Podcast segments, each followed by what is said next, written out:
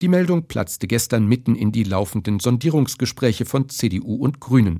SPD-Chefin Franziska Giffey ist offenbar entschlossen, ihr derzeitiges Regierungsbündnis mit Grünen und Linken aufzugeben und damit auf ihr Amt als regierende Bürgermeisterin zu verzichten.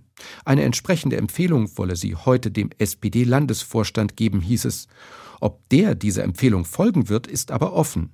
Die Grünen zeigten sich am Abend davon überrumpelt und gleichzeitig positiv gestimmt nach Abschluss ihrer rund achteinhalbstündigen dritten Sondierungsrunde mit der CDU. Auch große Dissenspunkte habe man ausräumen können.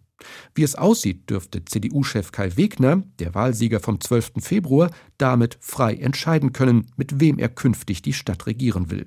Die CDU will darüber am Donnerstag entscheiden. Bei der Abgeordnetenhauswahl war die Union mit Abstand stärkste Kraft geworden. SPD und Grüne folgten dahinter nahezu gleich auf. Für die noch mitregierende Linke stehen die Zeichen, wie es scheint, damit eher auf Opposition. Sie hatte sich noch am Abend für die Fortsetzung des rot-grün-roten Bündnisses ausgesprochen.